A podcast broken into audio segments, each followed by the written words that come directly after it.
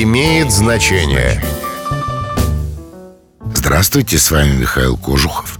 А знаете ли вы, почему горе бывает луковое, а, например, не капустное? Да умеешь ли ты суп варить горе луковое?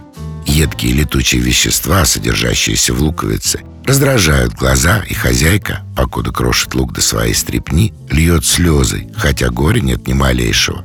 Любопытно, что слезы, вызванные действием раздражающих веществ, по химическому составу отличаются от искренних слез. В слезах фальшивых больше белка.